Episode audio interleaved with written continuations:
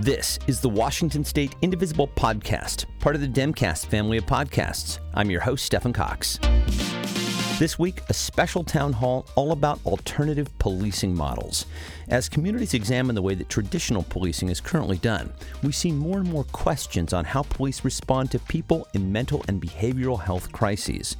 How and where is this current model coming up short? And what are some alternative approaches that could be more effective, less expensive, could result in better outcomes, and most importantly, could save lives? We've convened an expert panel to talk about these models, their benefits, their costs, and their implementation. This was recorded live on the evening of May 4th, and our producer, Kat Pipkin, introduces our guests.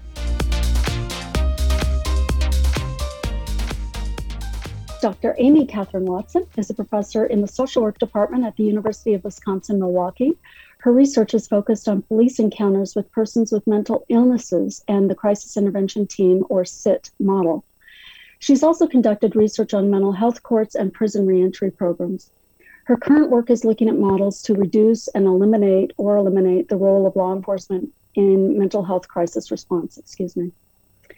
Tim Black is director of consulting for the Whitebird Clinic in Eugene, Oregon. Whitebird Clinic launched Cahoots, Crisis Assistance Helping Out on the Streets, as a community policing initiative in 1989. Tim has an extensive background in direct service, harm reduction, and mobile crisis intervention. He's currently focused on assisting communities and municipal governments in the development and implementation of programming based on the Cahoots model of behavioral health first response service. We're so glad you're here tonight, Tim. And finally, a fan favorite, Senator Manka Dhingra, is the Deputy Majority Leader of the Washington State Senate. She's also chair of the Senate Behavioral Health Subcommittee and vice chair of the Senate Law and Justice Committee. She was selected as one of the Washington branch uh, excuse me. She was selected as one of the Washington branch of the National Alliance of Mental Illnesses 2019 Behavioral Health Champions for her commitment to improving the entirety of Washington's behavioral health system. Senator Dhingra serves as a deputy prosecuting, as a senior deputy prosecuting attorney with King County Prosecuting Attorney's Office. As chair of the Therapeutic Alternative Unit, she helped develop and oversee the Regional Mental Health Court She's also a former instructor at the Washington State Criminal Justice Training Commission for the 40 hour crisis intervention training for law enforcement officers. Before we start, we want to note the importance of this work and to acknowledge that outcomes are often literally life and death. Because of that, we very much want your input and we want to make sure your questions are answered. So, we're going to be devoting the last 30 minutes directly to Q&A. Uh, Dr. Watson and Tim, as well as uh, Senator Dhingra have generously agreed to stay to answer as many of our questions as we can get to. So please enter them in the chat bar as we go. And with that, I'll turn things over to our moderator, Stephen Cox. And thank you so much, Kat, for all of that. And welcome to our distinguished panel and certainly to our many distinguished guests watching here tonight. We are honored and grateful to have you all here. And before I start, I want to acknowledge that May is Mental Health Awareness Month. Um, we are going to spend the bulk of our time tonight talking about alternative models uh, for behavioral and mental health crises. But I'd like to kind of start by getting a context of both where we are and I'd like to define our terms a bit, if we may. So, Dr. Watson, and you have asked me to call you Amy, so I shall. Let's start with you. What do what do we mean when we talk about a mental or behavioral health crisis? That's basically a situation where someone's experiencing stressors that overwhelm their capacity to cope. So, those stressors could be acute symptoms of mental illness could be life disruptions or loss, interpersonal conflict. It's usually a combination of things that really overwhelm that person, and they may be experiencing significant distress, um, agitation. Um, they may be feeling suicidal. They may be very frightened um, and feeling out of control and disoriented. And people in this scenario often can include people with developmental disabilities as well? Absolutely. So we know that this can vary, but under the current police model, give us an idea of what generally happens when police are called to respond to a mental health crisis situation. Amy, what, what transpires? So a call may come into 911 it, and they dispatch officers. Oftentimes, one or two officers will arrive on scene. Um, you know, they'll talk to who's there, and you know, depending on the situation, and how officers approach the situation, it may escalate. um, or they may be able to de-escalate the situation and sort of work through what out, a good outcome would be. And that could be just resolving it on the scene. It could be transporting the person to an emergency department or crisis center or if there's some criminal content there may be a, an arrest but they're relatively limited in what their options are.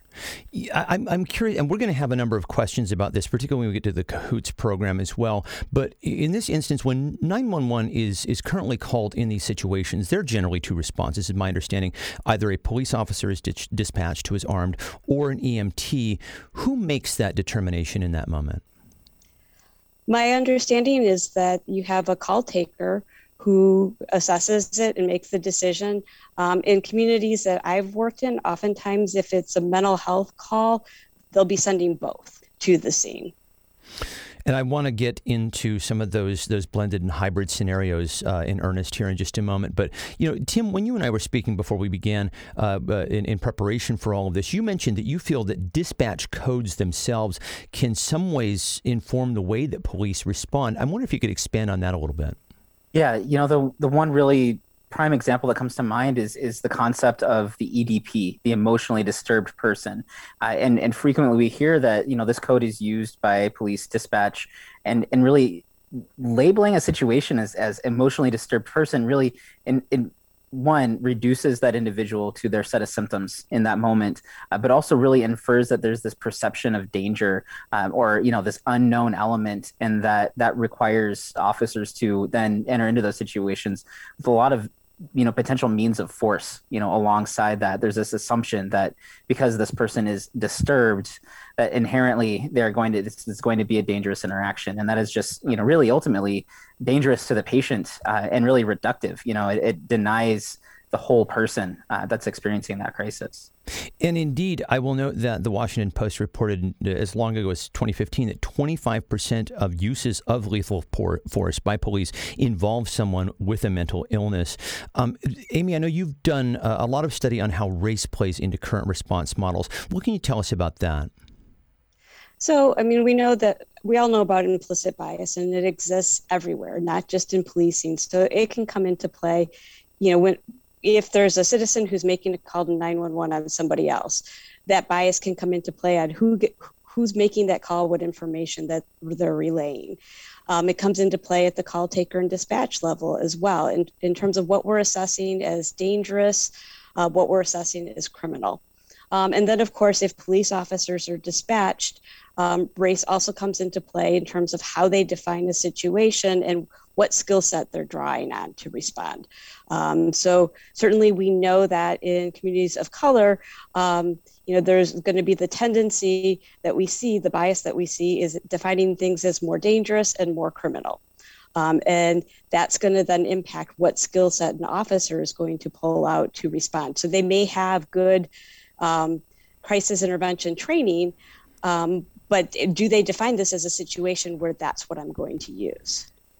And we're definitely going to be spending extra time on crisis intervention training uh, with both you and the senator. And, and, Senator, I would love to bring you in. Before I do, I just want to say to people who are just joining us right now, first of all, thank you for your patience. We know that uh, logging in tonight has been a little bit of a challenge. So, uh, welcome. Uh, you haven't missed much. We're, we're really just uh, getting started right now. So, Senator Dhingra, um, research, in fact, Amy's research shows that even though most people experiencing a mental health crisis are not involved in criminal behavior, having a police response increases the likelihood of arrest and involvement with the legal system. Can you talk about how you've seen this play out on the legal side? Absolutely. Um, you know, having a behavioral health crisis is not illegal. However, the only option that currently we have, if you want help, is to call 911. Um, that crisis is a cry for help. However, our response is through law enforcement. And I actually have an example to give you from my time at the prosecutor's office. Um, there was a law enforcement agency that, you know, 911 called, and this goes right back to the dispatch um, question and uh, the race issue as well. And the information they received were was from individuals in their car saying that as they were traveling, there was a young black male who was pointing a gun in their direction. And cops got a couple of calls, 911 calls, talking about this young black male with a um, gun. And so the cops showed up um, to the scene. They saw a young man, and there was another female kind of far away, not too close to him.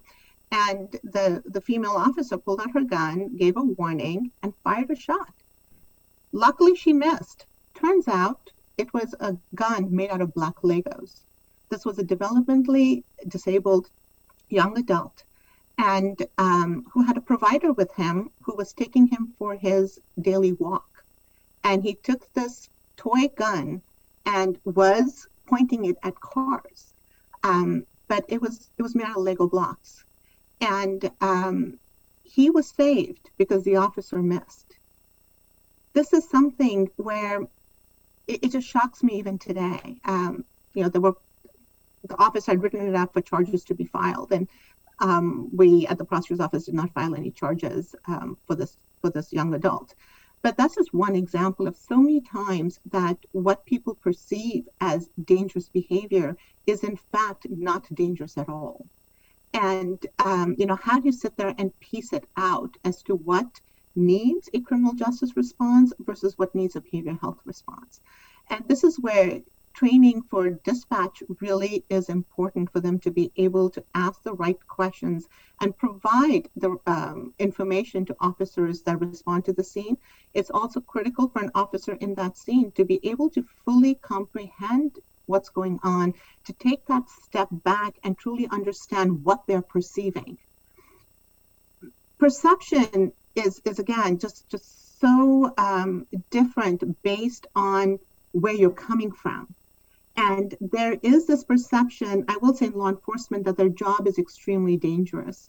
But if you actually look at the statistics, it is not as dangerous as the perception of how dangerous their job is. And so if you go into a scene always assuming um, the worst, that's the reaction you're going to have. And in all of this, we cannot forget the fact that as Americans, we unfortunately have a lot of guns that are available and around. And so anytime you're responding to a crisis, that access to a weapon is something that is always uh, in the back of the individual's minds when they're responding but I'm sure we have lots of other follow up questions and details on how to unpack this. We we do, and boy, you, you, everything that you said, I was taking notes here, and there were so many things that I did want to follow up on. Um, I, I, will just uh, kind of uh, button it by saying we're very lucky to have a prosecutor like you in a position where you would not file charges in a situation like that, but we know that that's not always the case. Um, I want to talk about the historical context of this, if we can, because I think it's something that we sort of take for granted, but I would love to dig into why and how we got to this point where police are having to respond to mental health crises. And Amy, I know you've written a lot about this, um, and I also know that it is a very meaty topic, and th- this is something that could be talked about um, any number of different ways. But I'm wondering if you could just give us a, a sort of a, a thumbnail of, of how we got here. Sure. So, I mean, it, a lot of it goes back to deinstitutionalization as we move people out of state psychiatric facilities, which was a good thing. We needed to do that. Um, but unfortunately, we didn't develop a comprehensive community mental health system that provided people with the supports and services that they needed. And I know in, in most states in recent decades, we've seen further cuts to mental health budgets. Um, we also, when we define commitment criteria, uh, we often define it based on dangerousness. And in most states, police have that role in emergency apprehension of people who need to have an emergency involuntary assessment. Um, so we started to define things as a police role and attached to danger. Um, and as mental health budgets kept shrinking, um, we've been better able to leverage extend on the side of the criminal justice system to to fill in the gaps. Um, and so, you know, we don't have a right to healthcare in the community unless we're institutionalized. Um, but if we have a situation that ends up being handled by police because they're the only available responders and it doesn't go well, we can sue police departments. And we've had some success pushing that way, looking at civil rights violations. Um, so again, we've expanded on that side, and police really you know we've defined them having a role and then that's the place where we've been able to to leverage resources to try to fill in gaps unfortunately that means that we've further defined mental health and behavioral health crisis as a criminal justice problem when it really needs to be shifted back to the healthcare system. I'll say, you know, one of the fundamental points is that when people need help, the only guarantee they have that someone will show up is law enforcement. They can call the designated crisis responders, and many times they'll say, We'll be there in four hours or we'll be there in 24 hours. But the only entity that has a responsibility to respond is law enforcement. And when you put that level of responsibility there, then everything that happens goes through law enforcement because they're the only ones who are told they have to show up this is a perfect opportunity for us to go ahead and talk about some of the alternative approaches because that is certainly why uh, we have a packed house tonight. There are many models, but I would like to focus on three basic ones, and we can discuss a few hybrids as well. The first model uh, is training police to deal with mental health crises. This is the, the CIT or SIT model, um, and I, I, know certainly Senator and Amy, I know you're both very familiar with this. Uh, dispatching police and mental health professionals to respond to mental health crises together in a police vehicle. This is called the co responder model, if I'm not mistaken. And then the third model is the mobile crisis and medic response with no first response by police in a non police vehicle. And this is the model used by Cahoots. And uh, Tim, we're, we're going to, I'll just let you know, we're going to talk about the first two models first, and then we're going to take uh, ample amounts of time to, to really unpack uh, Cahoots. So I hope you'll just ask, I'll, I'll ask for your patience here while we uh, go through the first two. Um, so, in terms of the first model, the CIT model, giving specialized training to police officers to respond to a mental health crisis. Um, Senator Dhingra, I know you're very, very familiar with this. You've taught this, and and this again is one of those big meaty questions. It varies, of course, but what does the training entail? How many hours? What what are some of the the, the, the top notes you can tell us about this? Absolutely. And, you know, when we're talking about crisis intervention training, you have different kinds, right? We actually mandate and require an eight hour during basic law enforcement academy, which really eight hours on behavioral health, it's it's it's not sufficient at all. Then we have a 40-hour crisis intervention training, and um, you know, over a decade ago, that was first made voluntary in, in King County, and so officers could uh, could just take it if they were interested in the 40-hour training. And over the years, uh, a lot of agencies have made that mandatory. So uh, the eight hour is very basic. It goes through diagnoses, things like that. The 40 hour is a lot meatier because it is a five day um, program.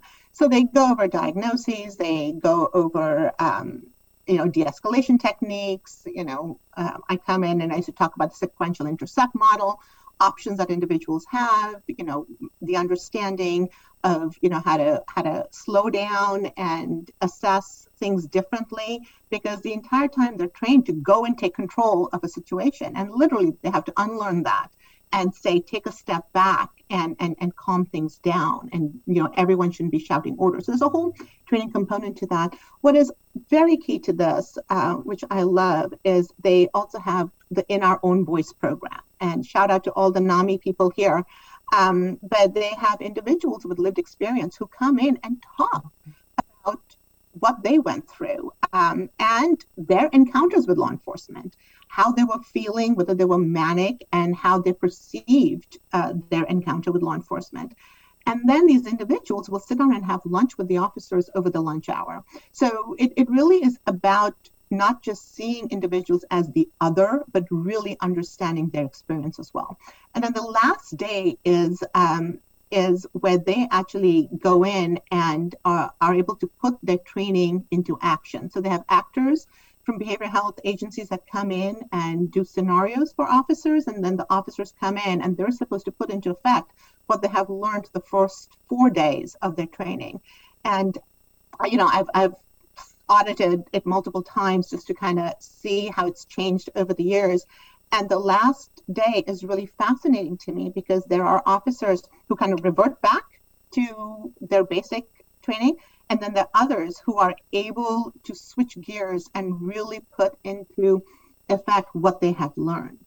And, you know, I used to do this once a month. And I knew the week after that training, I would get calls from officers. Uh, a majority of them would kind of go through their case um, cases and say, "Hey, I am now identifying all these individuals that really be, uh, belong in a therapeutic alternative, and that's the unit I used to run, the therapeutic alternative unit, and not through the standard criminal justice system. And you know, can I staff cases with you?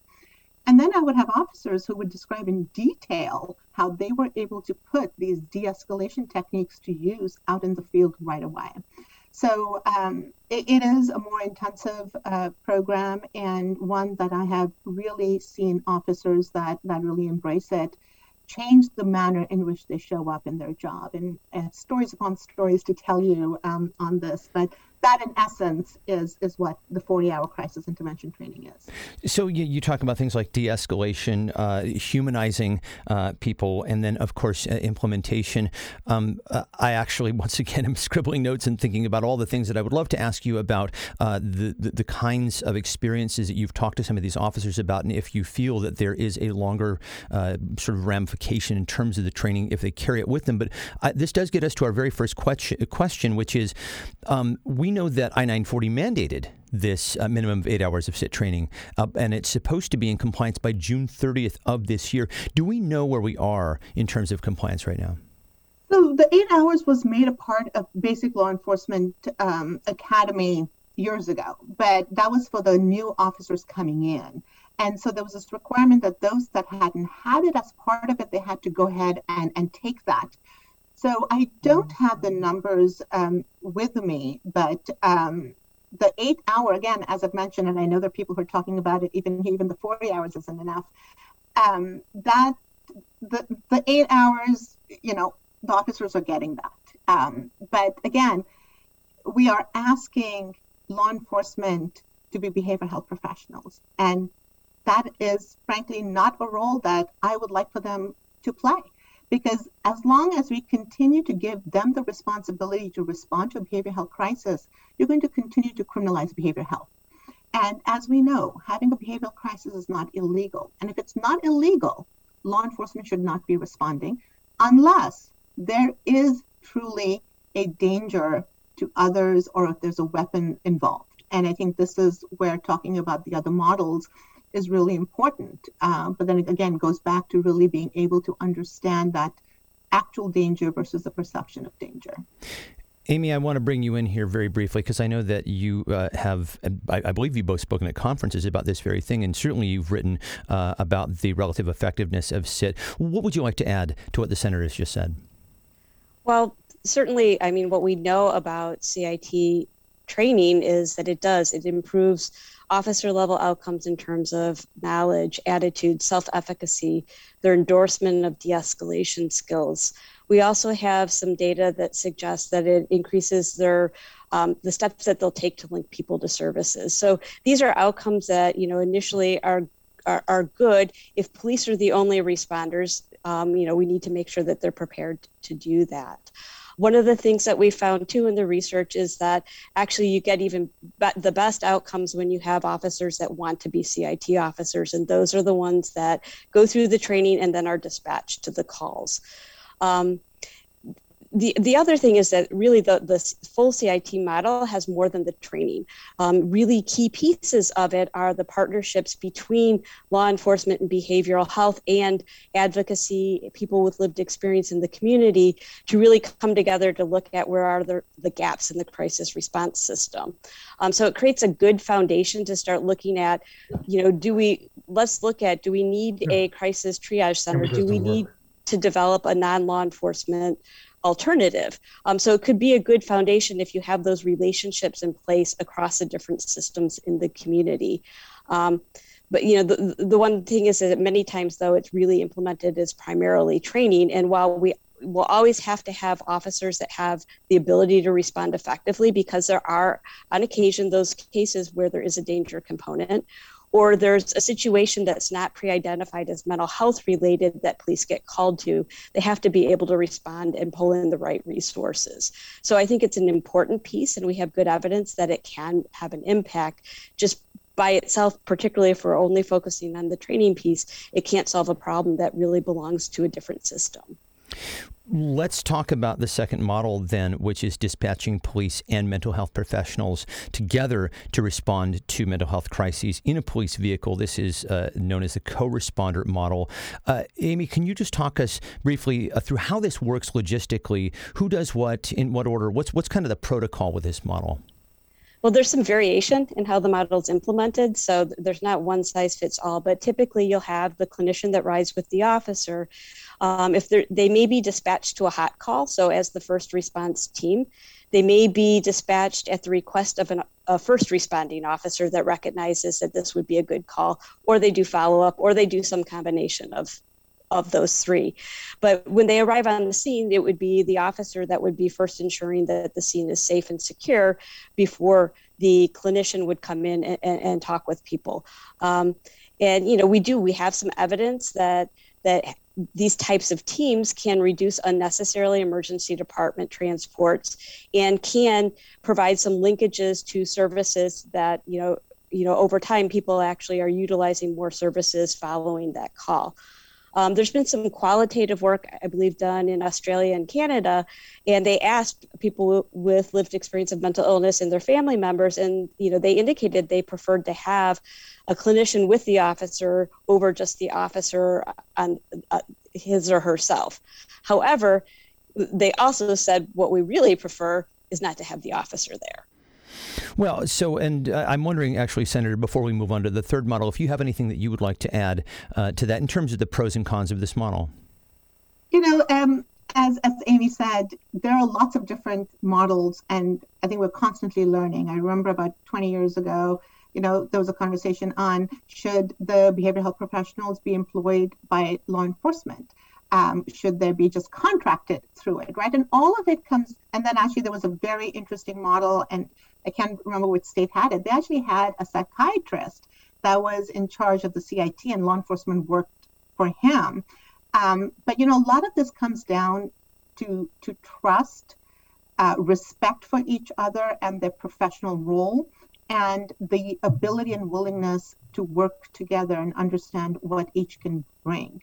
And so, um, I think there has to be a lot of local preference and um, personalities that come into play. But you know, it's it's been a couple of decades of people kind of experimenting with what these models look like, whether it's embedded, contracted, or uh, or part of law enforcement. And, and and I think it really truly does come down to the local communities and what ends up working best. One thing, um, though, when we see th- this type of model is make if we have law enforcement there with a co-responder team, you're still required to have law enforcement there, basically, and um, you know so that there's many communities that really are saying we want law enforcement out of the picture as much as possible. And you know you could have the best trained law enforcement officer that's really good at responding. They're, they're coming still coming in with all that equipment um, and that can be really traumatizing and stressful for the person in crisis. I mean, we all get nervous if we're driving down the road and a police officer is driving behind us um, you know and i know i can pay a ticket if i get it i'm not worried about getting killed per se, but it makes me nervous. If I was ex- already very agitated and scared and feeling out of control because I'm in a mental health crisis, having police show up can really increase that stress level quite a bit. So if we can avoid it, um, you know, that really seems to be more ideal. And also having police there and the police car there continues to define this as a criminal justice issue. Well, thank you uh, for all that because it's the perfect segue into what we're going to talk about next, which is the non police first model. We're going to bring uh, Tim in right now. Uh, and so the CAHOOTS model is the unarmed mobile crisis and medic first response instead of police or fire in a non police vehicle. Um, Tim, I would love for you. There's so much to. I've I've listened to many interviews with you at this point, and I know that there's a lot to talk about with Cahoots. Uh, this is a program that has been quite successful in Eugene, Oregon. Uh, we'll get into depth as we go, but can you just give us a quick overview of how it works, how it's meant to work? Yeah, the thirty thousand foot view of Cahoots. Yeah, um, I think the, the highlights are um, first and foremost that we are not employees of the city. Um, we are uh, one component of White Bird Clinic, which is a federally qualified health center that contracts with the cities of Eugene and Springfield to provide this service. Uh, our, our staff teams for response are always going to be an EMT and a crisis worker. Um, EMTs need to be a basic or higher, and uh, we're looking for a mental health associate equivalent um, for credentials for our, our staff on the crisis side. Um, compared to that 40 hours of, of coursework that you'll go through as an officer in the CIT, our staff go through 30 hours in the classroom and then 500 hours of field training before they're able to work as part of that two person response team. All of our calls for service are uh, received, triaged, and dispatched by the public safety system uh, here. And so that means that you know you can call 911 or you call the non-emergency line, um, but if if the call takers and the dispatchers determine that Cahoots is the most appropriate response, they're able to get us sent to those calls. It also really allows us to uh, have a lot of interaction with law enforcement, uh, kind of at that final uh, kind of point before police make contact with somebody in crisis by being able to hear those calls come through and um, you know really say, hey, this is more appropriate for us to go in and, and we can handle instead. Um, can I just actually, I, I just uh, sure. to hop in very quickly, can you make that delineation for us again uh, between somebody calling 911 and calling for emergency services? Um, mm-hmm. Is that something that somebody would call 911 and that it would be diverted to emergency services, or are there two separate numbers to call in Eugene? So there are two separate numbers that you can call in Eugene. There's the 911 line that you know everyone knows to call. Um, and then there's the non-emergency number. Um, Cahoots, because we're a non-emergency response, we don't go lights and sirens or code three to our calls. We want folks to call the non-emergency line, but we also recognize that for some, you may there may be a perception that their experience is so emergent that 911 feels like the only appropriate number to call. And so, you know, because of that that experience for somebody in crisis, we are also accessible by calling 911. Um, generally speaking, Cahoots teams are going to be responding to calls for service for any number of crises that are really related to mental health, substance use and abuse, poverty, and homelessness. Um, and only about 60% of our population is unhoused. Uh, and finally, I know that we've got some more questions to dive into, but to really kind of give, uh, you know, perspective around the scope of our impact, just within the city of Eugene in 2019, Cahoots teams responded to 18,000 calls for service. We facilitated 15,000 of those calls without other public safety apparatus, so without police, without fire, without EMS. 13,000 of those calls would have required one of those systems to respond in our place. And through all of that work, we only had to call for police cover 311 times. That is an extraordinary number, and this is something that I had a discussion with uh, Seattle uh, Fire Chief uh, Harold Scoggins about this very dynamic, and he he wanted to know uh, not only about those sorts of numbers, and I will also mention uh, and acknowledge uh, Redmond Police Chief Darrell Lowe, who's asking similar questions, um, and I think what they would really like to know is who's making the decisions along the way. In other words, you have the individual actor who is calling up and saying, "I see somebody who is in in, in distress," or I myself myself am in distress let's say they call the wrong number. Let's say they call 911 when what's really warranted is Cahoots, or they call the Cahoots number and what's really warranted is, is 911. How do those two elements communicate, and how how does Eugene ultimately make sure that the right people are responding to the right situation? Mm-hmm.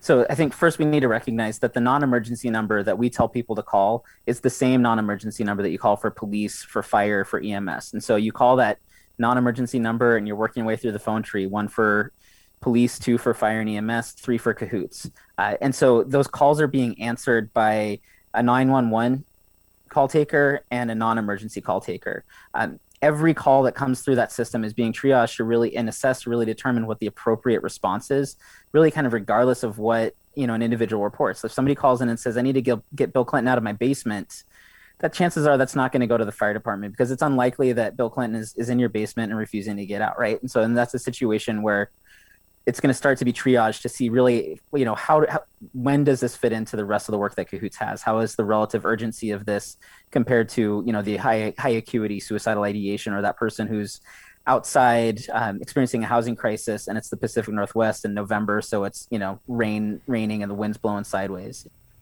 So, when the respondents show up, when the cahoots respondents show up, what do you do if a situation escalates? one of the things that we do, regardless of, of the specifics of the situation, to prevent escalation from occurring, is first really recognizing how the environment where a crisis is occurring can inform escalation and can perform, inform uh, that potential for danger. Um, so we're really looking at is this a safe place to have this interaction? Does this person feel safe where we are? If we're out in public, is there a big crowd around? Should we go sit in the back of the van? Is it a crowded apartment complex where everybody's going to be watching us, right? So there's a lot that we do in prevention um, that even extends to our uniforms. We try to look as far from police as we can. Um, but when and that we we accomplish that by wearing a t-shirt, a hoodie, some jeans. Um, but when we're in the interaction with somebody and things are starting to escalate, um, our first approach is going to be to utilize verbal de-escalation skills and non-verbal de-escalation skills. So our responders who are real tall guys, they're gonna we teach them to slouch down a little bit, kind of shift their posture, right? You know, really recognize how our presence in the space informs things. Um, from there, you know, it's it's really about you know verbal de-escalation, and ultimately, if we get to a place where um, our words and our presence in that space aren't sufficient to maintain the safety of everybody involved, then we do call for police cover. You know, again, as I mentioned, those are rare. Um, 311 out of times out of 18,000 calls for service.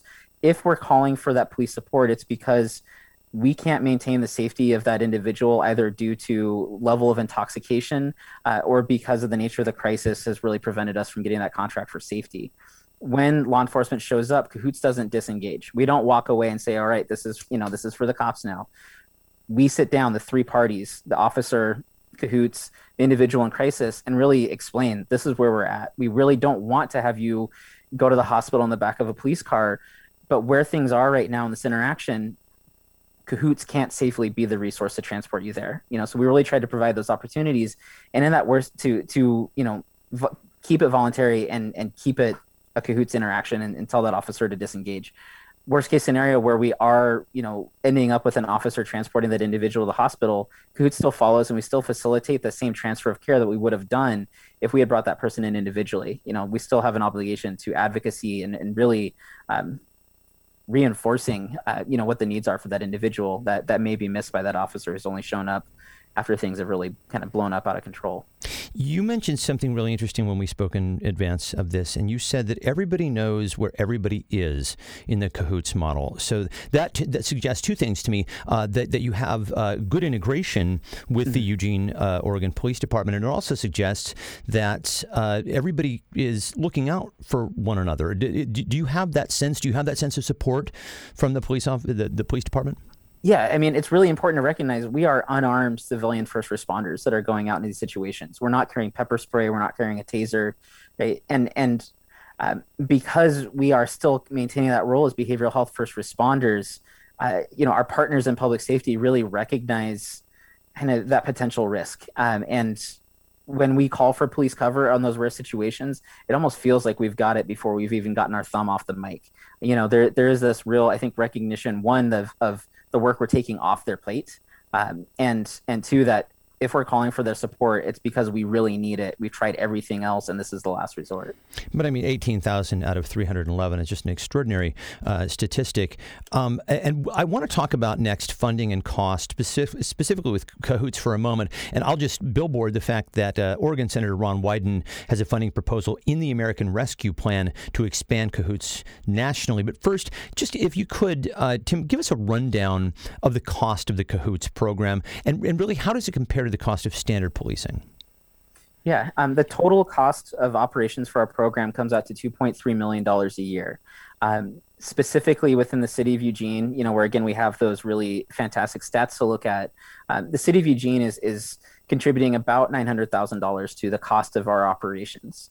Um, for that $900,000 that they're receiving, if you just look at things on um, uh, officer replacing cahoots for every single response, we're saving them one and a half million dollars. That's a conservative estimate.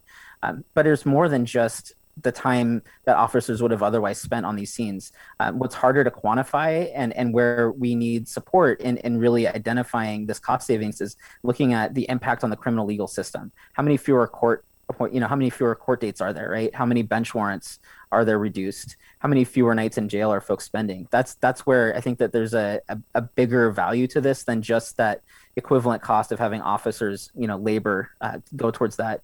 Additionally um, we're not just impacting the police system. We're also making a big impact in the hospitals and EMS.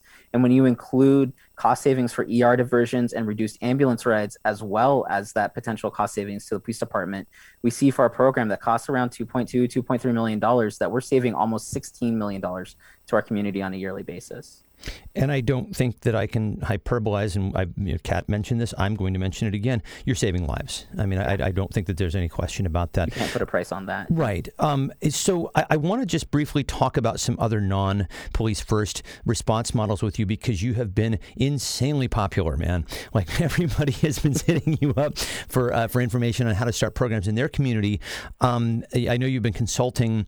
Uh, I know we have some here in the state. I wonder if you could just run down a few that you have worked with that you think are noteworthy that, that, that our audience should know about?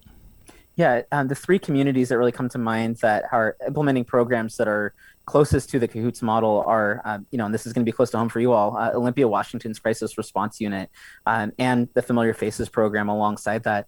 Um, we had tremendous opportunity to come up to Olympia and to host some visitors down here in Eugene uh, to really work on developing their program. Uh, we also had a big role to play in Portland Street Responses rollout and um, facilitated a lot of the training and initial program design for Denver's STAR program as well. Um, we're also, you know, we're in talks with a lot of different cities uh, across the country. I, would say even throughout North America as well right now. But yeah, Denver, Olympia, and um, Portland are the three communities that have really been earnestly pursuing the Cahoots model with some variations to meet their unique community needs.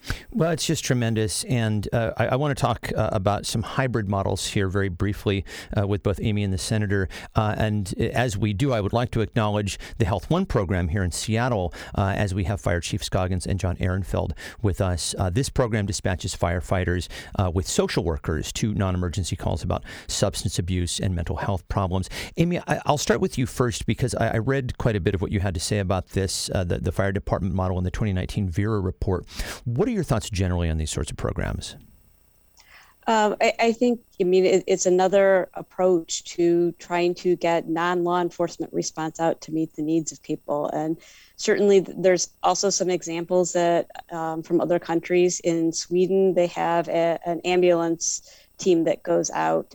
Um, I, in the Netherlands, they also have it's basically a, a, a psych ambulance, but it's uh, EMTs that go out with psychiatric nurses. Um, and I, I, think there's certainly some benefit in really getting getting a more appropriate response out to people to meet their needs. Um, and I think what what the specific team will look like might vary a little bit depending on the context and the community and, and what, what the pressing issues are. I will just mention to uh, the audience here if you are aware of programs uh, either in our state or, or, around the country or even a- across the planet, uh, do let us know. We would love to, to, to have that in our chat here. Um, Senator Dhingra, I know you have many thoughts on this. Yes, always. Um, and I'll just say there are other programs. And this session, we put in actually a lot of funding to what we were calling the Safe Station program, but it's much wider than that. It's exactly that is where our um, firefighters have the ability to go out there and um, provide services to individuals experiencing behavioral health and mental health um, issues, the ability to follow up and get them uh, access to treatment, same dollars that um, our EMTs and other individuals can actually apply for to do exactly that, is do that outreach and connection to services for those individuals experiencing a behavioral health crisis. And again, all of this, you know, recognizes that fundamental concept that I started off by saying that it is not illegal to have a behavioral health crisis. And so you have to have a lot of different options available for people to access treatment. And I do want to address some of the comments that are being made. You know, years ago, I used to actually also do a training for NAMI Eastside called What Happens When You Call 911 on Your Loved One and talk about what people should expect, how to like make sure you're providing the information so it can be a safe encounter. And one of the comments that Jerry had put in chat is that years ago, there were so many family members that were told that the only way to get your loved one into treatment is to call 911, let them know that they were dangerous so that they could be civilly committed or go through a therapeutic alternative program through the criminal justice system because there weren't that many options there. And I'll just say, um, you know, I've only been in politics for four years, but those four years, my emphasis has been in behavioral health. and making sure that we do early intervention and that we provide access to crisis services outside of law uh, enforcement. And so, you know, we are seeing a lot of these hybrid models all over the state. I've heard from Pierce County, there's a great program in Kitsap County, Seattle has it. Um, I know the city of Redmond is here where I live, and they have hired a, a person who, who works with housing. Uh, and it really is to address services to the population that we're all talking about. You know, on that note, uh, I think th- we, we, had so many questions about uh, transitioning, um, and I, am going to jump ahead here uh, just a little bit because I really do want to circle back and talk about funding. But since you just mentioned that, Senator, um, we had somebody, uh, you know, we Tim and, and others, and we're, we're having people in the chat bar listing off a number of programs that are working here in the state, as we mentioned, Olympia, Kirkland, Seattle. Um, Jim asks, is there any work at the state level about integrating those into a single statewide program? What an excellent question. I thought so too. Um, just this year, we actually passed a bill that creates the 988 system. So 988 is a number that's been authorized by the federal government to be a behavioral health crisis number. So uh, there are a lot of states across the country who are working on this. I will say this is another one of the issues where Washington State is kind of leading the pack. And that sets up an alternative to 911 so that if an individual is having behavioral health crisis, that you can call 988, not 911. And what we'll be working on for the next year is that coordination between 988 and 91, uh, 911, 988, and our EMTs to really make sure that the um, the response is appropriate. We do not have a statewide behavioral health system. Right now, when you take a look at it, you have cities that are doing incredible stuff, you have counties that are doing it, but there is no statewide system. And so, as part of this 988 bill that hopefully the governor will sign very, very soon, uh, we are doing a landscape analysis to really understand what other resources that exist all over our state so we have an understanding of this. And the funding for all of these programs is very varied. Counties that have the MID, that's the mental uh, uh, illness drug dependency tax, the one tenth of 1% sales tax, Many of these programs are funded through there. Some of them are eligible for Medicaid funding. There's a combination of local and state dollars. And so I think this landscape analysis that is being conducted right now will be very helpful for the state of Washington to clearly understand what where, where are all these programs who's funding them and you know how can we make sure we're creating a statewide a behavioral health system. And, and I'm very excited to be doing this work with so many of you on this call in the next few years. I'm glad you brought up the 988 system because we did have some uh, listener and viewer calls about that. And then that circles us right back to funding. And Tim, I will ask you, uh, you know, Oregon Senator Ron Wyden has a provision in the uh, ARP, the, the, that is the rescue plan, that would fund cahoots for other uh, cahoots like programs rather nationally. Uh, what can you tell us about this and, and where, where it sits right now? Yeah, um, this this bill would utilize Medicaid funds to uh, provide 85% matching grants for the first three years of mobile crisis programs, really helping them get through that pilot phase, uh, start to demonstrate those real cost savings, and work with communities to uh, you know bring in more sustainable long-term funding. Uh, where things are at right now is that um, you know we did get what uh, Senator Wyden has called a down payment on that bill with the passage of its funding through the ARP. Um, right now we are in that real fun bureaucratic place of trying to figure out what does this look like you know when we actually get out and apply it. Um, you know we we have some some hurdles ahead of us. Um, but one of the things that we're really looking at is as we um, formalize this as this becomes uh, you know kind of part of communities that we really want to recognize that um, every community is going to have really unique needs and with such we need to make sure that there are uh, broad definitions of uh, you know appropriate staffing models that can be applied.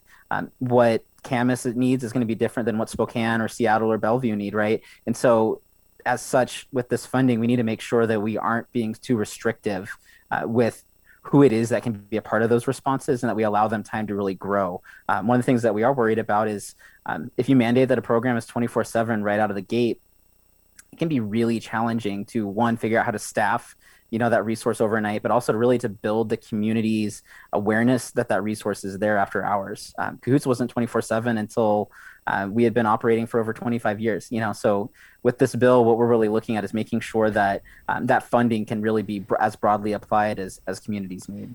And you're talking about transitioning and implementation, and boy, do we get a lot of questions about that. And Amy, you've written a lot about this.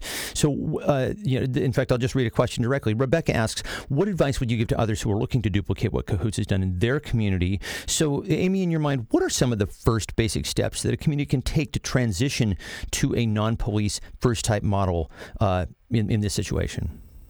I think you know the first step is really bringing your system and your community stakeholders together to really look at you know what what resources you have, what types of call are you really thinking about that you want to provide this non law enforcement response to, um, gathering some data and looking at that um, and, and and coming up with that plan that way, but really bringing in um, not just your mental health system and your law enforcement, but bringing in members of the community that are going to be most impacted to find out what it is that they're looking for as well. Um, what type of response is important to them? Um, you know, how they, what that response should look like, how they want to access it. Um, so again, a really a lot of it starts with bringing people together and, and really finding out what people uh, are needing. You know, each of you has alluded to, uh, certainly Senator has, and Amy, you have as well, um, just sort of dovetailing on what you're saying, Amy, that communities of color often do not feel safe in this scenario. They do not feel safe dialing 911. Um, and so when you and I were speaking in preparation, Amy, you made the point that we absolutely need to ensure that these programs aren't just for middle class white communities, uh, but should actually prioritize communities that don't traditionally have a good relationship with the police. Uh, any thoughts on, on how we might implement? Something like that? And, and Senator Dhingra, hold that thought because I would like to get your thoughts on this as well. Um, absolutely, I think you know, you know, the big danger is that we have these alternatives to law enforcement with the caveat unless it's dangerous.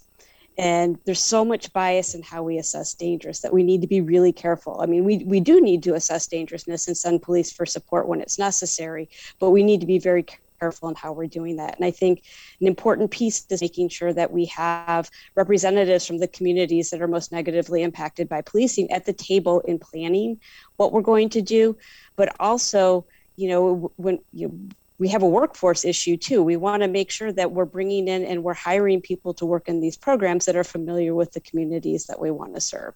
Um, so making a pathway for for entry into these jobs that are desperately needed for people from the communities that we want to serve instead of having you know um, somebody from way another part of of the area coming in and trying to provide services. Um, I do think one of the things we have to look at those are workforce capacity. Um, and, and kind of identifying what, what these teams need to be made up of, what types of roles, and then really developing and supporting that workforce that we need to do this and making sure that they're paid reasonably so that we can get people that want to stay in those positions as well. Yeah, I mean that's that that seems to be a theme that is happening right now. It's uh, it's on everybody's mind. Uh, Senator Dhingra, your thoughts? Um, thank you on, on, on, the race question because I, I um, do want to talk about about that specifically. So there are two components of it. One is right the distrust of law enforcement, and we have seen over and over again that that simple encounters have turned to deadly. So there is a huge mistrust um, between communities of color and law enforcement. So that's one component, right, that prevents them from calling 911. Second is also stigma. We haven't talked about this. In Asian countries, Hispanic countries, um, they don't want to talk about mental illness. They don't want to acknowledge it.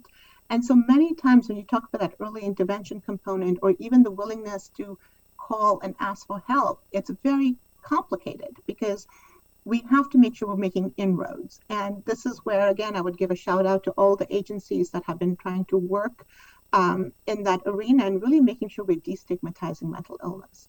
And so those two things are, are, very important. And um, on the issue of law enforcement and trust, this is something that that's why we're really hoping that the 988 system and the implementation of that that we are involving communities of color right from the beginning so that we can start building that trust and letting them know that there is a different system, that a system that we're hoping will be more responsive uh, to the needs and really head on dealing with that implicit bias.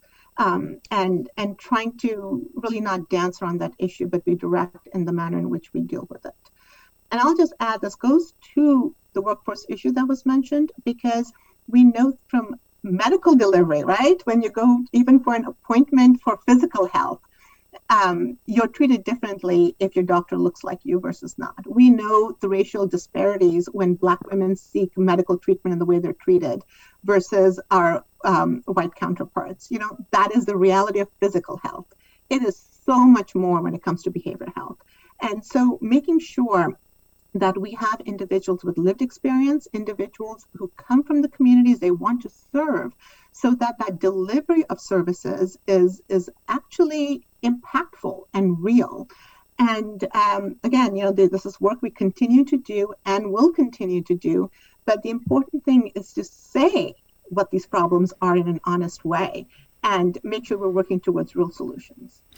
I had wanted at some point to get to uh, some of Amy's work on the stigma of mental illness. Uh, we simply don't have time this evening, but uh, I will provide uh, some reading uh, for people in the show notes uh, because I think it's very, very important. So, look, from everything that we have read and learned and discussed tonight, the non policing model seems to have many advocates, and it certainly seems to have more than its share of upsides. So I'll just ask each of you if you have a sense of where the resistance is coming from. Tim, do, do you have a sense, I mean, in, in your community of, of where, of where resistance comes from? And, in, in I'll, I'll actually extend the question the newer programs that you are consulting on in other cities, do you have a sense of where the resistance is coming from uh, there? Are there specific entities? individuals, elected officials? Mm-hmm. Uh, you know, thinking about our local community where we do see some detraction and, and that criticism is, is around those who um, hold firm to the myth, the, the magnet myth that kind of, you know, right, if you build it, they will come. And this assumption that because Cahoots is here, that is why we have the highest incidence of homelessness per capita. Let's not look at, you know, the cost of housing, the loss of timber jobs, and how there hasn't been an economic boom in Oregon since that. Um, we just focus on cahoots as this enabling thing. Um, outside of our local community where there's that perception of enabling by those few critics that we do experience um, the biggest resistance that we've seen to this model is generally coming from police unions where there's a lot of concern um, primarily over the contracts. Uh, if if a program like cahoots is coming in and taking a slice out of you know that that calls for service pie for that patrol division that could potentially impact their contract if you cut too many calls. this is something we ran into in the city of Portland. You know, it was really just this idea that there was too much risk to the overall call volume for uh, the staffing level that that that Portland Police Bureau had. That they were worried they were going to be forced to lay folks off if they implemented this program.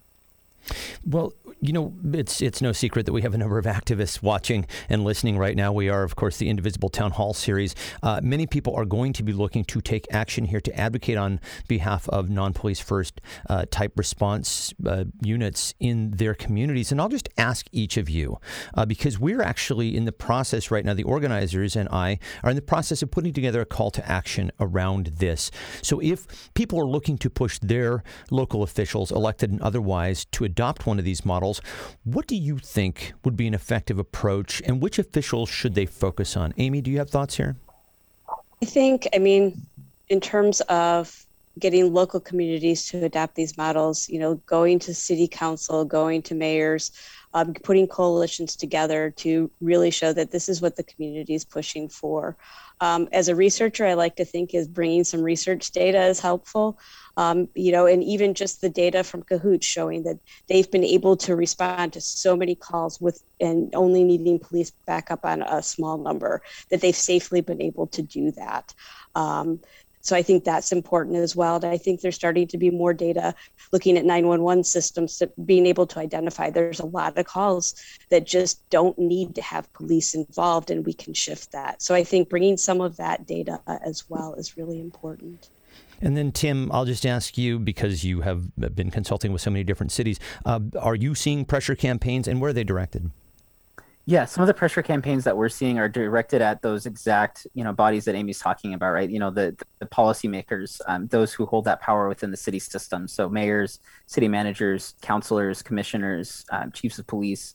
Um, those generally seem to be where um, there's a lot of uh, focus, you know, a lot of energy put into. Um, I would also highlight, for instance, uh, uh, public advocate Jumaane Williams in New York City put out this just fantastic report on uh, his recommendations for crisis response within New York City. Uh, and so it's it's really you know we we put these people in these positions of power, and it's our obligation as those constituents to hold them accountable um, to say, hey, we see the good things that you're doing, and here's what we still need to do.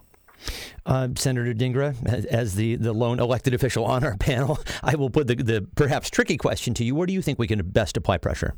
Well, this is great because our current state budget actually put in all kinds of grant money for um, this, what we're calling the Safe Station program. So there are cities that are interested in starting um, some kind of um, alternative to law enforcement responding to these calls, there's grant money available. Please apply to Department of Commerce. Um, there should be uh, quite a bit of it this session, and then reach out to me if those funds run dry. I don't think they will uh, before we get to the next uh, session. And um, so please start that process right now. And for all of you, make sure you call your local electeds and tell them to get money from the state on these grants to get that program running. And while I know that not one thing can be the answer, I really have very high hopes for 988. And it is going, to, the planning is starting. Uh, it's going to be a few years. And so please stay plugged in, pay attention to what's going on. But that is exactly where the plan is for Washington state is to have a statewide behavioral health crisis response system that has uh, mental health professionals or behavioral health professionals responding, coordinating with 911 if needed. But uh, really, it's about living up to that principle that having a behavioral health crisis is not illegal. And so let's make sure the response is appropriate and effective.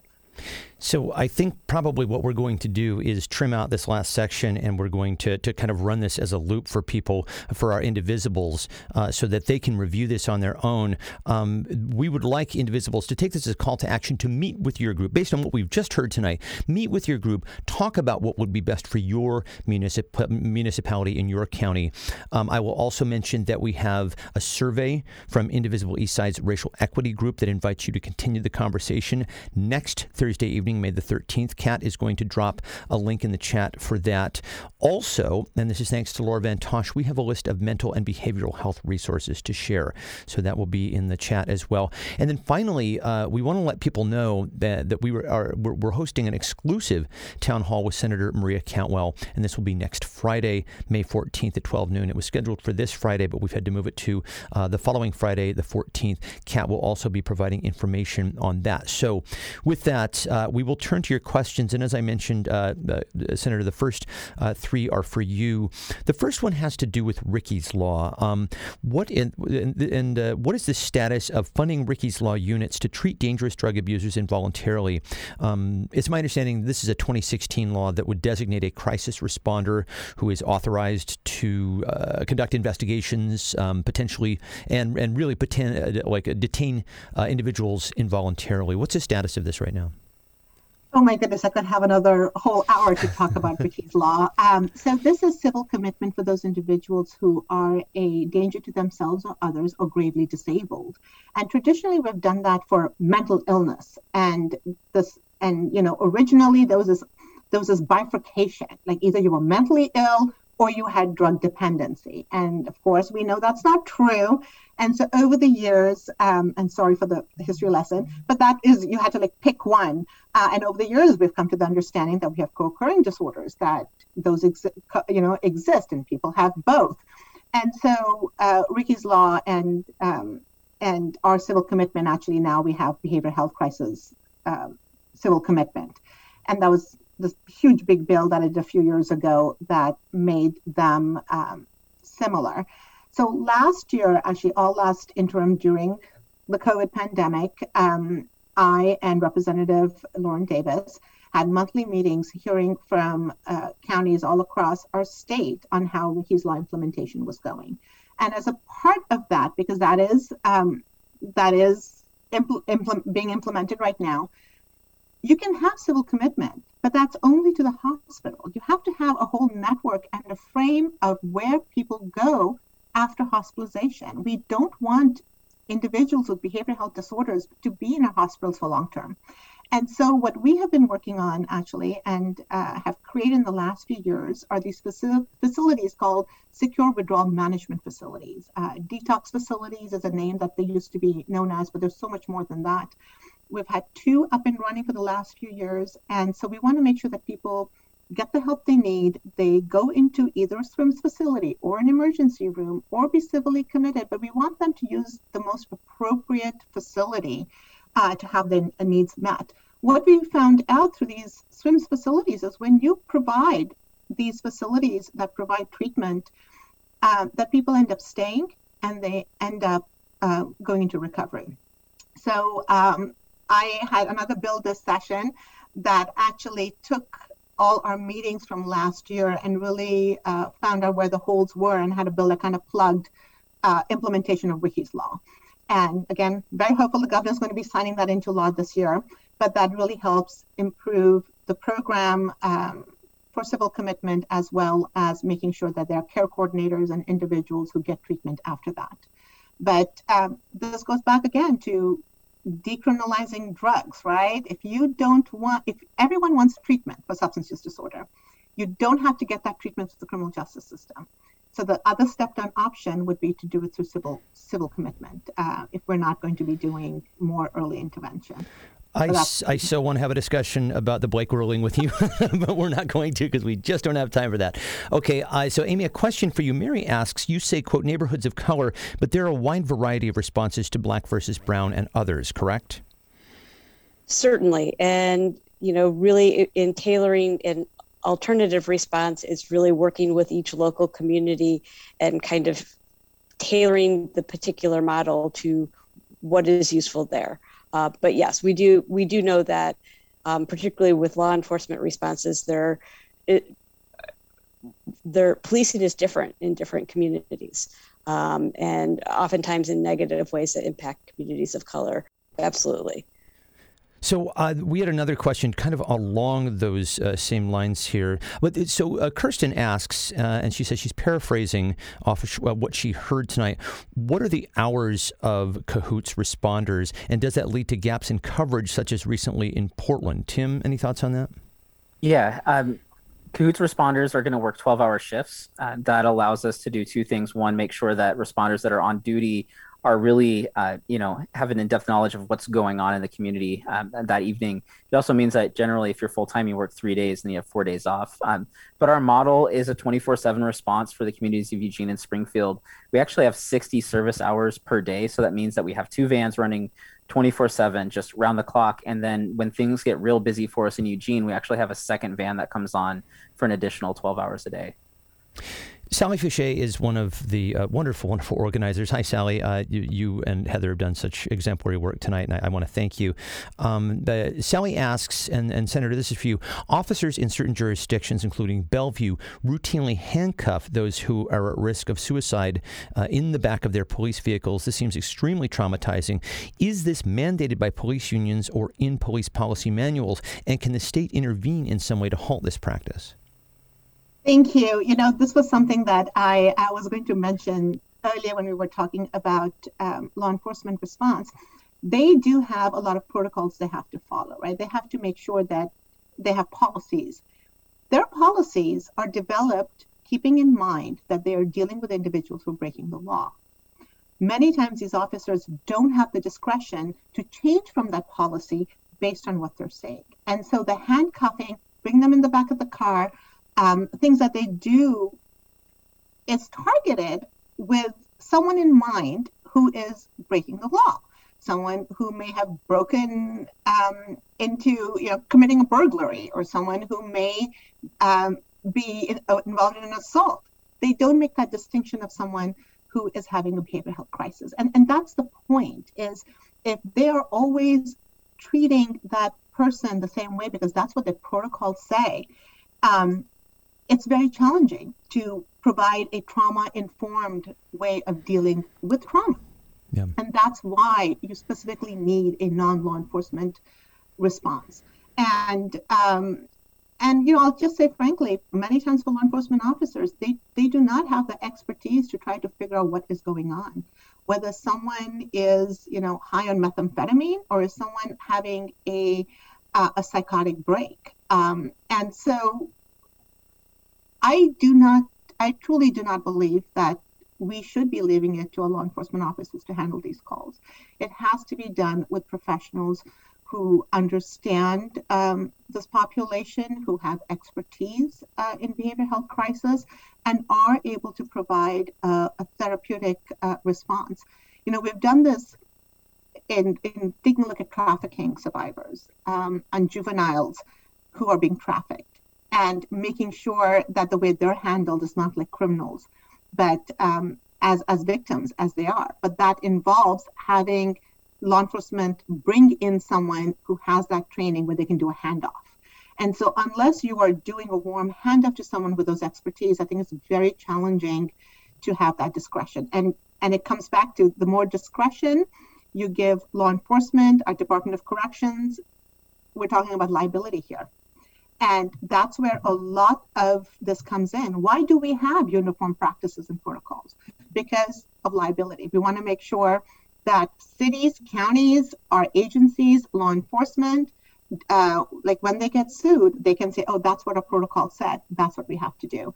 And so I'll just say, when we're talking about criminal justice reform, we have to take a look at the manner in which we deal with liability in our state and uh, really take a look at making changes to our liability laws. But all of these go hand in hand. Amy, I see you lean in. Is there something you wanted to add to that? Um, just with the question about handcuffing, there are a number of agencies now, and I'm not sure about in Washington state, but other places that are pushing basically if an officer is responding to a mental health crisis call, they handcuff the person immediately upon arrival. Um, before they determine even if the person is going to be taken into custody, either for a hold or for an arrest. So we're seeing, again, uh, agencies basically training on that as being safer because that way the person's under control and um, they're less likely to, I, I, guess, have to use force. Um, so again, it, it, just go, to me it further um, underlines why we really need alternative responses. Um, because I, I think that's a civil rights violation to simply handcuff somebody because it's a mental health crisis.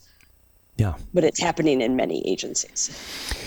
Um, we had a question from Cindy uh, for you, Tim. Uh, what is the educational degree or training needed for CAHOOTS or other mental health uh, practitioners? Uh, we need to make this known to high school students and community colleges so this profession can be pursued by young people. What a great question. Yeah, that, that's an excellent question, man. Great forward thinking too. Mm-hmm. Um, for our for our medics, uh, we require that you be at minimum an EMT basic and licensed and certified to operate in the state of Oregon. Um, our crisis workers generally are going to uh, qualify for credentialing as a qualified mental health associate in the state of Oregon, which is a equivalent of an undergraduate education and or experience. Uh, a lot of us come from non-traditional backgrounds, either in service delivery or education. For instance, I'm a BFA, um, but uh, worked in youth shelters and really like doing street outreach, and that's where I got the skills to come in and be a crisis worker for the Cahoots program. Uh, what we really want to do is take that experience that you have, uh, you know, more so the better, even if it's lived experience, and then really um, look at that experience through that 500 hours of field training and and really kind of build on those two things. What we're offering to you and what you bring to us as a unique individual that really creates such a dynamic and uh, i would argue just wonderful uh, you know work environment and, and team of collaborators I mean, it, it, you you make it feel very very rewarding. Uh, the you know the way that you describe it, uh, and uh, we certainly appreciate the work that you do. Um, this is for you, Amy. Um, what is accountability? And this is from Simone. What is accountability for the expected behavior changes from these trainings look like? Models are great, but what happens when they break down? Who bears the burden and the consequences of the ruptures? Who's responsible for the remedies and reparations? Any thoughts, Sarah? So certainly, I mean, thinking about some of the programs, CIT training, those types of things, look, the accountability really has to be with the community and that relationship between for, for CIT, that would be a police agency in the community. In terms of some of these other models, I think it's really making sure that the community is aware and involved and engaged in following the progress of the model, and that accountability has to be there. Um, and again, the accountability is also for the people who are the policymakers and decision makers, and making sure that these programs are resourced adequately to to do the things that they're being asked to do. Tim, I have a question from Dina who asks about peer support. Um, and I assume that she means someone who has also gone through a mental health crisis or has been, say, a client of something like Cahoots. Um, is this something that Cahoots does currently? Are there other uh, models around uh, the country that are incorporating uh, peer support? Mm-hmm. Um, a lot of our responders on Cahoots would probably self-identify as coming from a place of lived experience, but that's not something that we are, you know, mandating as a requirement to come and work for us. Um, it's also, again, I really want to reinforce that, you know, Cahoots is one component of White Bird Clinic, and uh, White Bird Clinic does offer a very robust set of peer support services, including systems navigation, case management, uh, even, you know, outpatient substance abuse treatment. Uh, and so, if if there is a situation where that peer support is something that's going to really be impactful for somebody, then we are striving to find ways to get them connected to that. As far as other peer program, you know, other programs utilizing peers, I would again look to Olympia with the familiar faces, but also something that I didn't mention earlier that really is is necessary for us to recognize is that throughout communities across our country there are folks who are doing this work without resources without the support of a traditional system. Uh, and in particular the anti-police terror project with mental health first response in both sacramento and oakland is a really great example where it's folks from the communities that are being affected by over policing who are experiencing mental health and addiction housing issues who are then going out and saying hey i've been there and I've walked through this. We'll get through there. We'll, we'll get there together. You know, so it's there. There are a lot of really successful models out there. Again, I would also uh, mention uh, the Fountain House in New York City and their network of clubhouses throughout the country as another really fantastic place where we can look to uh, better inclusion of peers in these types of responses. We uh, actually we had gotten to uh, a, a, question uh, from uh, Issaquah City Council member Lindsay Walsh about, uh, and this was for you, um, Senator, about if there is legislation underway for a program like this. But she has a follow up. Can you discuss the pros and cons of a Cahoot style program implement, implemented at the city versus county versus regional versus state level? That's that, that's that's quite a, a wide spectrum. But I wonder if you just have some some overarching thoughts about that. I definitely did. Oh, good. Okay. I, I think there has to be accountability at the statewide level because the buck has to stop somewhere. So um, I think you have to take a look at, at at a level where you have someone who you can go to. Right now, we don't. At a statewide, if you said who's in charge of behavioral health, I don't know who's in charge of behavioral health for the state because we don't have that one person. So we have to have that hierarchy where there's someone with with whom the buck stops, and you have to have that coordination from that person on to the different regions. And then it goes down to the local level. At the end of the day, you have to have the locals play a big role. You have to have the regions play a big role, and then you have to have the state play a big role. And there has to be coordination through all of that. Um, and I mentioned that just because that's really how the manner in which 988 is laid out is that it is a statewide responsibility to provide that service. But you don't want state agencies going in and doing that. You have to make sure that you're coordinating with each of the regions. You make sure you're coordinating with the cities and the counties because a response for someone who lives in Seattle is very different from a response for someone who lives in Moses Lake. And we had a question about rural and um, and urban settings, and it's very very critical that we be respectful and mindful of the issues and the difference in geography. So my answer is all of them play a role. And you have to do that coordination. Someone has to be responsible for that coordination. Someone has to make sure that these services are being offered. And it is not simply about having a phone number people call and you get a response, because the question becomes, what then? What happens the next day? What happens the week later or two weeks later? And so, um, specifically, and I'll just say for the last four years, because that's how long I've been a senator, we really have been taking a look at that continuum of care, starting from what happens with pregnant um, individuals to all the way taking a look at geriatric care and making sure we're beefing up systems at each of those levels. We still have a long ways to go, but every year for the last few years, every single point on the continuum of care has been beefed up, and we've tried to provide more accountability and, and transparency in the manner in which that's done. A lot more work ahead, but but know that that and this is really why the behavioral health subcommittee was created in the Senate is that so that we could have someone who is focused on taking a look at the delivery of services for that entire spectrum. And our entire conversation today, I do want to acknowledge, has been geared towards adults. We have not really spoken about the youth. Um, and I just want to say we have an incredible work group, uh, the Children's and uh, Youth Behavioral Health um, work group that comes up with recommendations every year. And for the last two years, especially this year, we have funded every single one of those recommendations because we have to make sure that we are providing intervention as early on in the process as possible and uh, in a non crisis situation. People who need services when they're ready for it should have access to those services. And that's what we are going towards, hopefully sooner rather than later in the state.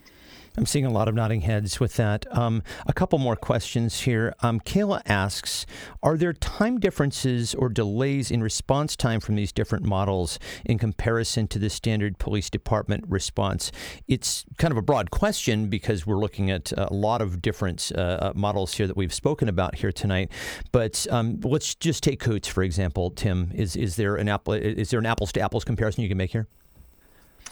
You know, it, it's not unheard of to uh, wait much longer uh, to get a coots response than to get a police officer. And that is really an issue of capacity. If we had three more units responding to calls for service at the same time, I would argue that you would be seeing us showing up even sooner uh, than law enforcement does to, to most of our crisis situations. But really, um, our um, our slower response times um, when they do occur are entirely result of of you know not having the budget to really adequately staff the type of response, the level of response that we need. If I can follow up on that, because to me, this was really key when we're talking about the 988 system, just so that people know, um, the 988 system does come with a fee. There's going to be a fee on our cell phones, and it's 40 cents a month. And that's going to pay for this. Um, and to me, it was very important that there be a dedicated fee because we've seen over and over again that when people have these great ideas and these great programs, they're not funded at the right level. And so that fee is put in there to really provide the services and the support that are needed for um, for the 988 system. And one of the key things that we're looking at is really what is that response time? If we expect law enforcement to show up within 20 minutes, what are our expectations when you call 988 on when they should show up? And what does um, and you know there's this this math um, that someone has come up with that based on your population, these are how many mobile units you need in order to respond. And so we have, you know, plugged in our state population and tried to figure out from there how many um, um, uh, mobile units we need. But some of the really interesting data that's coming out from some of the other states, especially Georgia, is that when you have individuals answering the call like on a 988 which would be different than 911 and if you have those individuals who are actually able to problem solve and de-escalate and provide next day appointments there are many times that you can resolve that matter without needing someone to show up at the door. But i think this it is very key. Should the expectation be the same? That if you're not able to resolve the issue or de-escalate telephonically um, what should the response time be and and to me it needs to be very similar to that law enforcement response time question from Corin uh, and Amy. I'll direct this to you. Are uh, people uh, consulting with people with disabilities over these programs, uh, particularly um, uh, groups that represent people who have hearing impairment or autism? And, and if so, who are some of the groups that you're aware of who are being uh, consulted? Um, actually, I think that varies by um, where you are, whether the, the groups that are getting together to kind of make these plans. Um, I know that the ARC has been involved in some stuff at the national level, um, and likely their chapters at, at, the local level. I'm, and I know even in Chicago, um, Access Living has been involved in providing feedback there. Um, I don't necessarily have a great sense of more broadly who's involved. And uh, Tim, would you have any thoughts on that in terms of the way that Cahoots has uh, uh, consulted with, with different groups? Uh, you know, it's funny. We've actually spent some time in conversation with Access Living, but right now we are in the process, um, thanks to um, some increased resources, to be able to bring in the subject matter experts that we need. Um, and so we're really excited to um, continue to move forward with, uh, you know, a, a, I would argue a, a deeper bench of subject matter experts. Uh, we have a question from Roger, um, and he asks Are Cahoots uh, mental health professionals trained in implicit bias and other racial profiling issues that we see with police?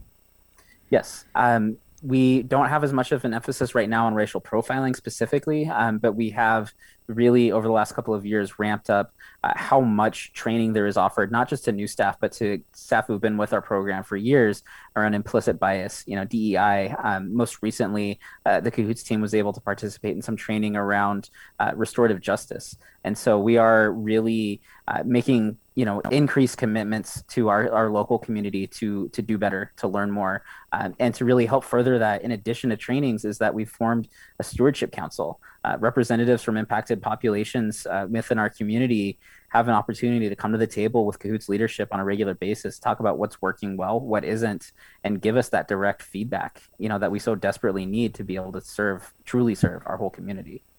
Just a couple more questions, and then I'll, I'll let you all uh, uh, head off into the evening. And I so appreciate you taking the extra time here. Uh, so, Senator Dhingra, this is for you. Uh, Bellevue City Council member Janice Zahn, uh, hello to you, uh, asks It sounds like the 9 11 dispatcher is a key role to understand what questions to ask and the nuance to determine what response is needed. In our area, in Bellevue, we have a regional NORCOM system. Does the state funding help with 9 11 dispatch training for this? So there is, uh, we've been actually doing that uh, 911 training in, in general for dispatch. Um, the 988 is really having a separate dispatch system.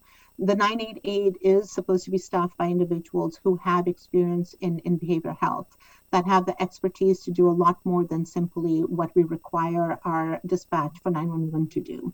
And um, you know, I can talk a lot more in detail about this, but part of this co- comes up with a different um, technology um, background. I mean, this is really something where we're hoping that our less restrictive alternative orders can go on, where behavioral health advanced directives can be on. So the individual who's answering the call is simply not following a tree, but they're actually able to sit there, take a look at the individual, talk to them if they're on a, a civil commitment, less restrictive alternative, be able to say, okay, let me call your case manager. Let's see if we can figure out a plan. Like, really spend the time and the energy to resolve that issue. If someone is running out of meds, be able to say, okay, I've spoken to your case manager. We have a plan for you to pick up these prescriptions from this place tomorrow morning, or let's make sure we do something for you. So it's not it's not equivalent to a 911 dispatch. The requirements for the 988 uh, individual is going to be a lot more and require a lot more um, uh, expertise. Right now, we do that through the suicide uh, prevention hotlines, right? You get in King County, you get referred to the crisis clinic, and they are able to provide that level of service. So it really is taking that to the next level. And there is training absolutely for the 988 uh, individuals that we will be ramping up and uh, making sure that there's coordination between 911 operators and the 988 so they can do a seamless coordination um, to make sure, again, that that response is appropriate. We have one final question from Simone that is for all panelists. And she says, I wonder what it would look like to change the whole job requirement to be a police officer if we recognize this is a serious job with serious responsibilities that has an incredible impact on society and public well being, then why it is harder to work in other industries than law enforcement. Um, Amy, I, I think what she's maybe driving at is that does this, in your opinion, require a rethinking? Of, of ultimately what it means to be a police officer. I mean, in this one in particular instance, when we're talking about behavioral response to behavioral your health, we're we're really looking, I think, in some people's minds, to sort of take some of the burden off of police officers in other areas. So, uh, is is a redefinition of how we think about police officers in, in line here?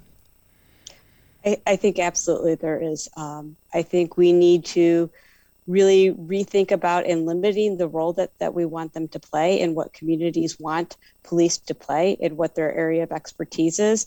I do think we do also need to look at then who do we want in those jobs? What are what is the criteria to for entry into the field. What what is the training? What is the preparation? But also then what is the how do we address when there's issues? So I think there's a lot of rethinking on who go who is hired into policing and how that goes.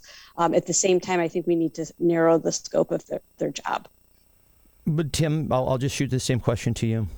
Yeah, uh, ending on an easy one too. Um, um, you know, I think I think we need to broaden it a little bit. It's not just about police. I think we need to really reevaluate how we define public safety at large. Um, you know, there was a point in time where uh, before the Freedom House started running ambulances in Philadelphia, that police were how you got to the hospital right? And now we know that when you break your leg, you're having a heart attack, it's going to be a paramedic that takes you. It's not going to be an officer throwing you in the back of that squad car with those handcuffs, right?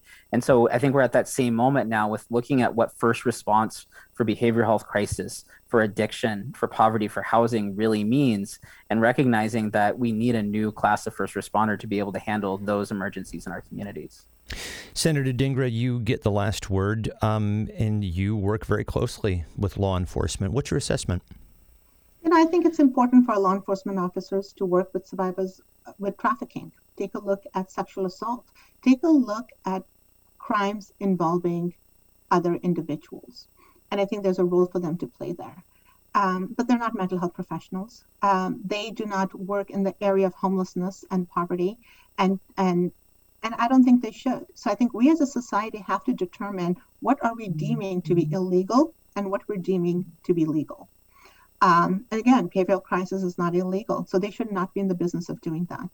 Being homeless is not illegal. Let's make sure they're not in the business of dealing with that.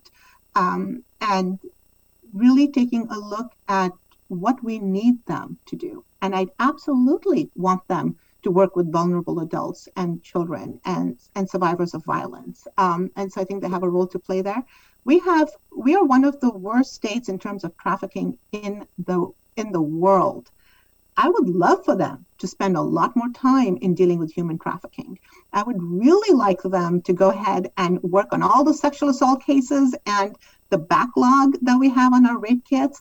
So there's work for them to do there but I think they need to focus on crimes against um, uh, other humans.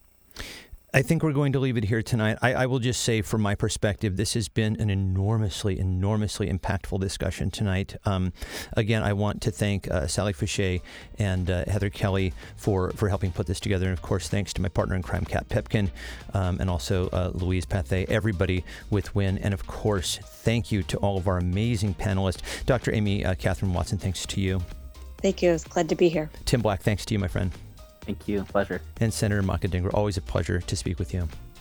Me too. I love being uh, talking to all of you guys. Thank you so much for having these really important discussions. Special thanks to Sally Fouché, Heather Kelly, Laura Van Tosh, Robin Gittleman, Louise Pathé, and Kevin Jones. The producer of the Town Hall series is Kat Pipkin. If you'd like to get in touch, our email is indivisiblepodcast at gmail.com. The Washington State Indivisible Podcast is part of the Demcast family of podcasts. Learn more at demcastusa.com. Special thanks to Lori Colwell, and as always, my thanks to you for listening. We'll talk to you next time. Bye.